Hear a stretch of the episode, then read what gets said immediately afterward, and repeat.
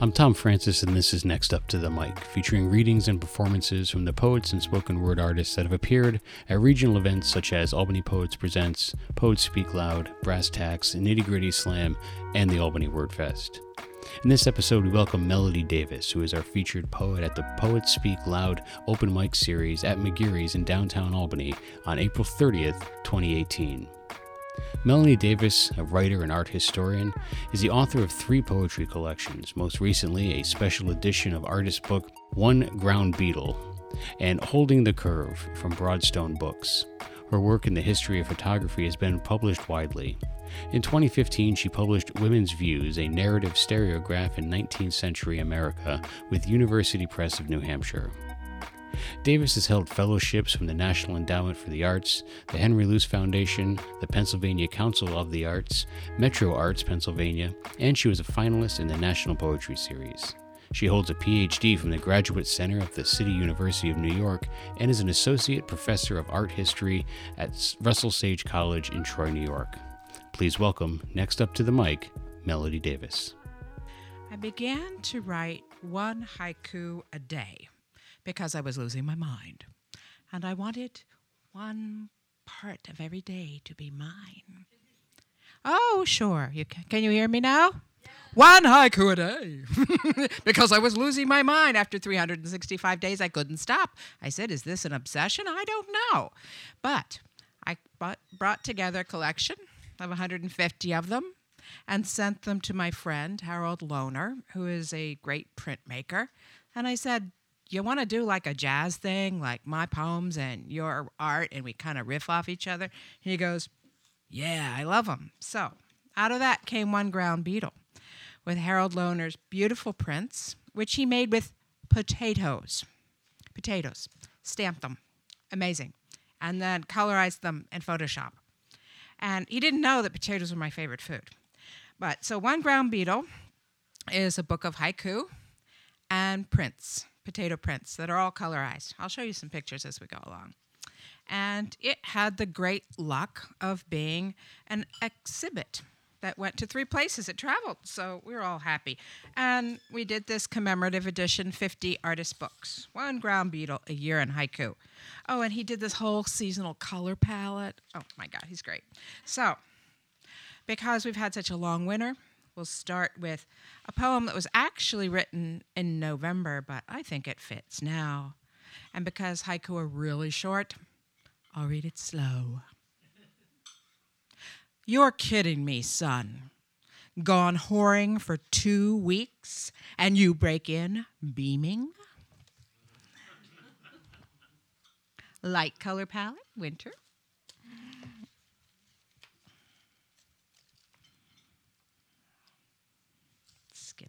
I think I want to read this one. Go back. Tao of trees. Seek light, grow straight, tall, root deep, branch out, be a house, become the forest. That's what that one looks like. Beautiful. I think his art upstages my poem, but I'm glad for it. Albany Gray. First clear day in years, no months, no years, no ever. Your place or mine, blue. and Shays. Chair in the sun, make candy of my bones, old God. No thoughts till supper.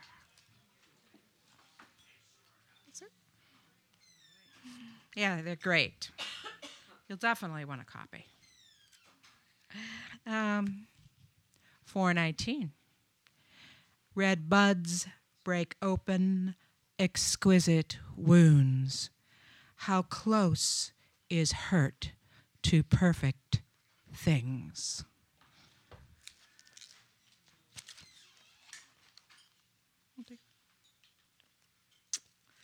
And uh,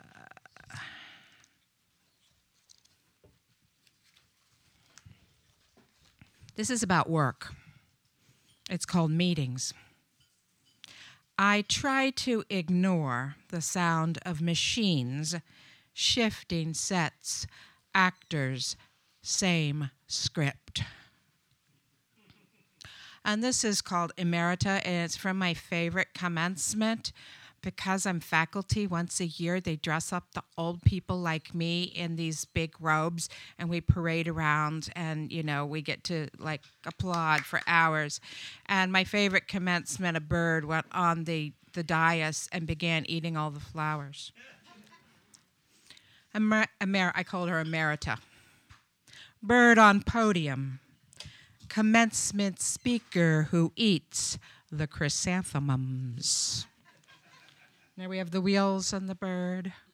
He did these all with potatoes. He said he confessed. I see. He said I had to use a few rubber stamps. It's okay. I won't tell. I just did. Cats regard the world with a noble nose aloft. Peasants with shrewd eyes. That's one of my favorite ones.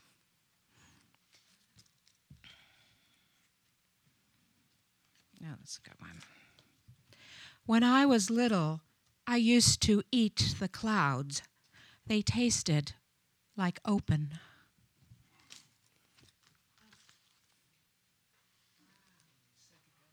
Isn't it great? It's great.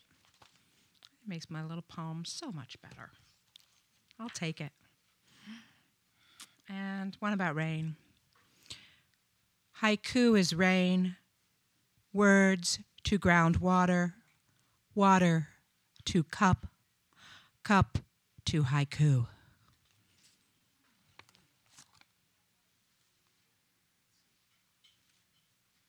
If you hope you can see it, I'm like holding it up quickly. A couple more. Have you noticed all the stones around these parts are round? Like you dig something up in your garden, you get a round stone. That's because of glaciers. I know. I studied geography or geology. That too. It was my uh, it was my science science elective in college. Round stones in the field, plowed up like Greek pots. Battles with glaciers still told. And full sun on my face, after the middle of my life, warmth, clarity.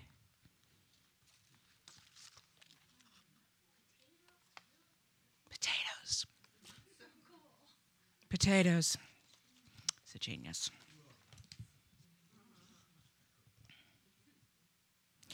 High places with wind, what it felt like to parent my arms, edge, expanse.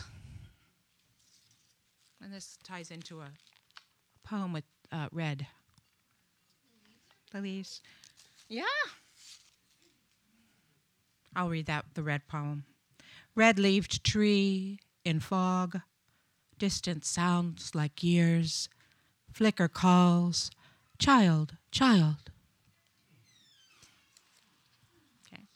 So one ground beetle, currently at a poet near you. um, and this is from, I'm going to read a couple bo- um, poems from my book called Holding the Curve, which came out a few years ago from Broadstone Books and St. Larry. That's what I call my publisher. Anybody who publishes poetry books today is a saint. Gustav Caillebotte is a realist painter. And this is my response to a painting of his called Laundry Drying Along the Seine. Caillebotte's Laundry. He understood the need of clothes to be birds, the putting on of feathers by sheets whose ambition exceeded their lines, the close buttons at shirt cuffs dreaming their swans diving beneath the water.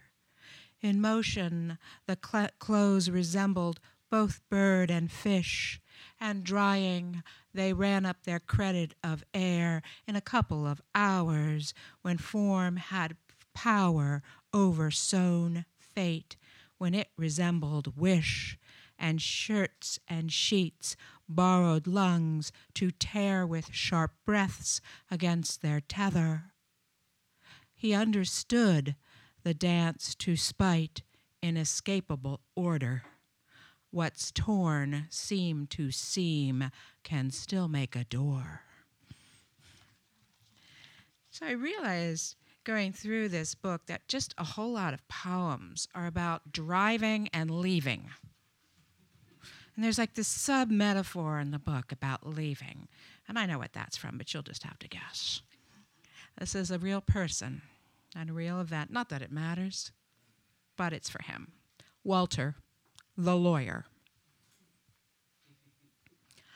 Walter, the lawyer, who talked about art, collected pots, wrote poetry, lived on a boat thin tethered to the city, drinking till he passed out, all piers unmoored, and nobody else's damn business. Walter the clown, the vodka for water volleyball player, tripper up on nets, fish dangling hands, suspended in laughter, cocktail shaker, walk, Walter, chucka chucka boom, everybody having fun. One of the barristered few who actually talked to me attorney's wife, poetess, something like that. Walter, I was the one who didn't laugh on cue at, What a cut up, what a goof. I said you were killing yourself. Pier to pyre, your boat soon made the crossing.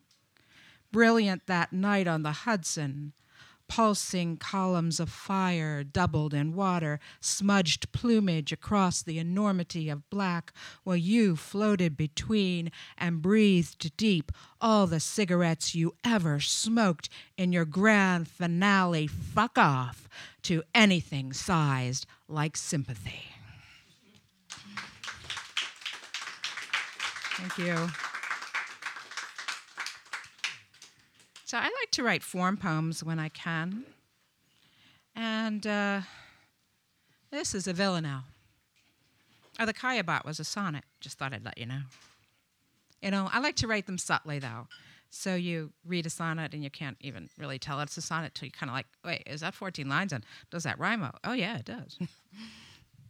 it only starts. But this is a villanelle. And a villanelle you can't describe, uh, hide because all the repetition.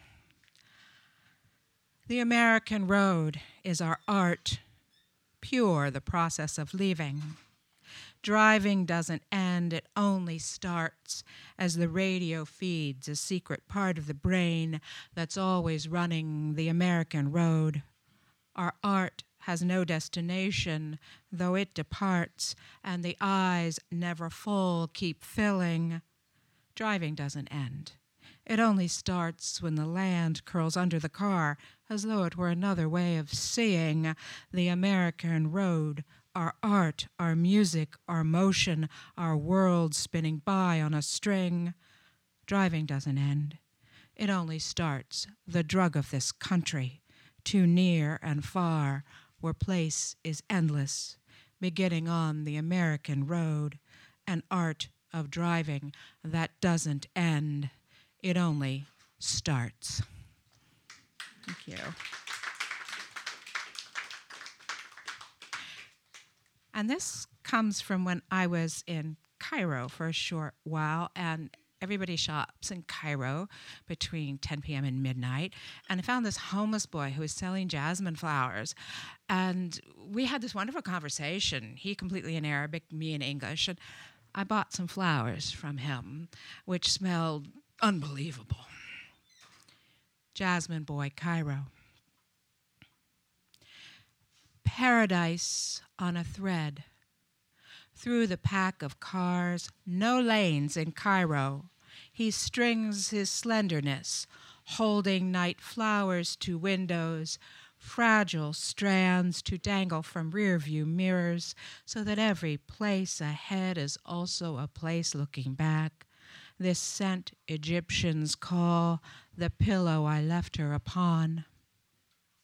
At a quarter to twelve, Cairo is shop, soft and shops are closing. A navy light drifts across the tombs and feeded canals. The desert unties her scarf, and heat falls down inside the arms.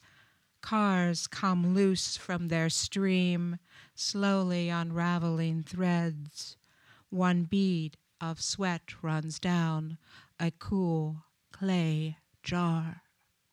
The boy brags about his shirt, puffing his chest and stroking the words Dolce e Gabbana, a kind of place for him, I think, and smile and tell him to be home, though I know he has none.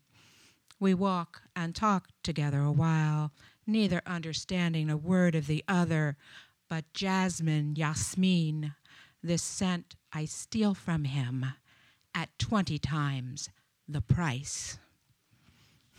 Okay.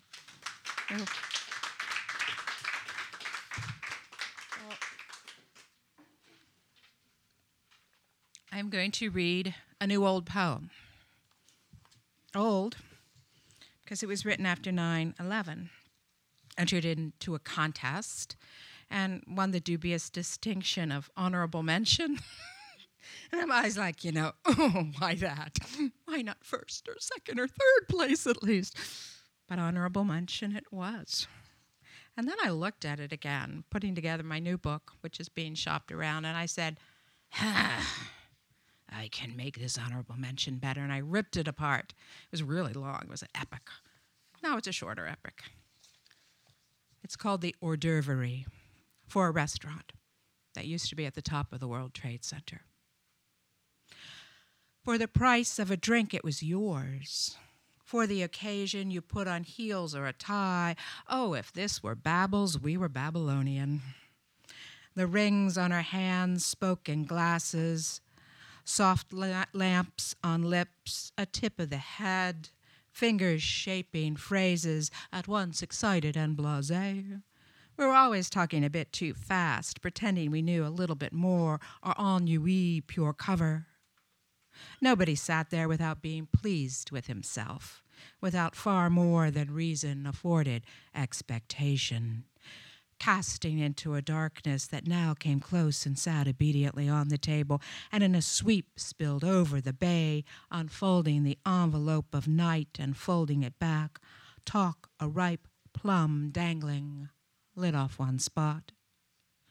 Dark fell between the tables, and quiet fell, mauve and particular, open and far, as the fabric of every world bunched from great looms, and we wore the edge of a quenchless mantle, glittering lamps on regular hymns, hems, the surge of grids bright fastened and endless. The highways in their milky streams along the coast, and beyond, a dark scattered with shining pins, a small deep step to every port, dark that makes possible every light, that promises easily nothing to distance but wind, darkness whispered low to us and swore she were ours. To extremity I was born, and I have loved excess, my share of sin. I have wallowed in ego, ego, expanding, loving the world, in awe of pride, vanity, and all that's half talent and rage. And I have loved what I had without regret. When others have never presumed as much, when others have stood so much raw strength, cities built on their backs, it is never fair, but hell, I was just having a drink. We were all just having a drink, a look, a meal, an office, a business, a way to get on. If the road's open, do you worry that someone can't get to it? Did I worry that someone couldn't understand the theory? I wrote books, as Babylonians will, and books build minds, even in the tongues of Babel. 2. The towers are ash, people are ash, broad stairways empty, soak in dust, vast as ancient tombs, crumbled upon their core. Their treasure is a million papers cast upon the sidewalks like so many pearly shells a storm spills. Here a resume, there disaster protocol. Balance sheet seesaw in the breeze. Memorandums float like coughs. Confidentials all over the street. What's left of these people are pages and ash, falling soft and lethal on pulverized slabs with just one window, now full sun. A sift of powdery bone and burn on displaced mast, heaved streets, jagged little edges thickening in dust, glass and plastic, bone and wood, metal, asbestos, concrete, and God knows what descending on the pile. They call it the pile. Offerings to extinction, bits the gods spit out a wire, a phone, a picture frame, a foot, a pylon like a beachhead, what flew, but mostly you could cup them in your palm, puff your cheeks, and but the stench of bodies will not move. Lodged in Manhattan, crushed in granite, putrefaction, electrical burn. You cannot go anywhere without the smell, and what makes good copy cannot be put here. 2,700 fell into ash and entered every pore. Hold the mouth, but they will find their way to the windows before or behind the eyes, and they will jump that jump over and over as the truth of the body is the want of wings, climbing to the sky and falling and falling in motion, a structure. Three. After a while, it becomes routine. The footage, all tabletop, crumbling like a wedding cake. Where's the groom wiping icing from his face? My nightmares start being funny heart indying up, and I wake to stare at red, a secret code, the number of dead, the balance of my checking account, a sum I must justify to judges and God who pity me not? No, it's the clock. 12 damn 45. What fear does is eat your time days clicking away to document, investigate, medicate, therapeutiate, nights ratcheting up with voices, sucking at shingles, fingernailing the caulking, tap tapping the screen, the numbers drifting, somebody pointing blame. What you overlooked? Some detail small enough to be the swinging door for a fly, and never will you find the money, the safe deposit box without address or key, where you've been hiding the years, defending your life, blinking 1245, 1245, 1245. To dream in numbers is the edge of madness. Do you have a corner of terror? And what do you do with it, my friend? Is it small enough to hide? My terrorists, so personal, I speak of them softly. If you knew what I'd wished, you'd widen our social space, I do understand. You might even classify my disorder. Code number 1245. Spin the luminous dial till midnight stands on a pin. Poke a hole with it. Run with the bleeding wound. It's your wound, after all. Time stutters and stops where light never reaches, in caverns and classified files, in rises from the skin carried to work in long sleeves, may no one notice. Sing what nobody sings of towers and deserts, concerts and kindergartens, sing of soldiers tight strung on stars, alone in an emptiness only the soldier can know.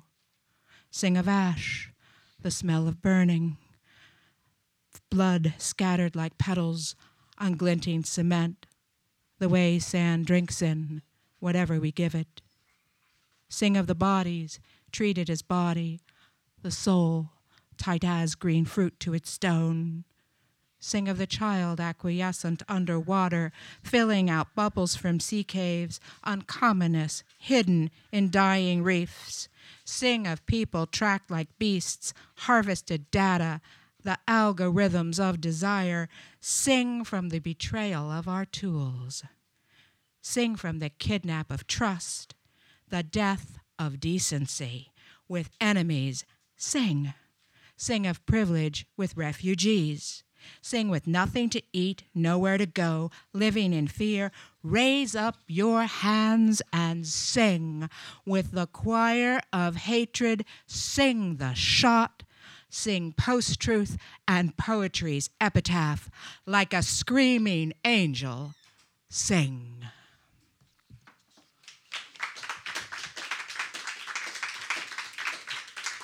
I have one more. I'm getting the one side. Thank you. That was long. You are patient. So this is for Janine Antoni, who's an artist who was learning how to walk on the trapeze wire. And she said the first thing she learned was how to fall. Her instructor taught her eight different ways to fall. And I thought, eight different ways to fall? Well, I could think of more than that. But eight different ways to fall for Janine Antoni. Fall solo to tangle the air. Pull the threads of gravity. Fall together with a clap, two pieces of laughing toast. Fall by a quivering foot held aloft, divining a source. Fall to hold the ground, its hard, moist center, fingers drunk with dirt, spiral like a cat, trusting the void, an amphibian fall, the surface. Fall like the rain on a dolphin's back, the poem of the ripcord, like faith. Fall like my mother's thin bones, the space between our hands. As the first fall, fall, head plunging into the shrill, encompassing air. Thank you. Thank you. Thank you for listening to Next Up to the Mic. We couldn't do it without the very generous supporters of local poetry and spoken word. If you would like to support this and other Albany Poets projects, please go to albanypoets.com slash donate. And if you're a business and want to sponsor this podcast, send an email to albanypoets at gmail.com. To find out more about the great poetry and spoken word community right here in upstate New York, go to albanypoets.com and follow us on Twitter, Facebook, and Instagram at Albany Poets.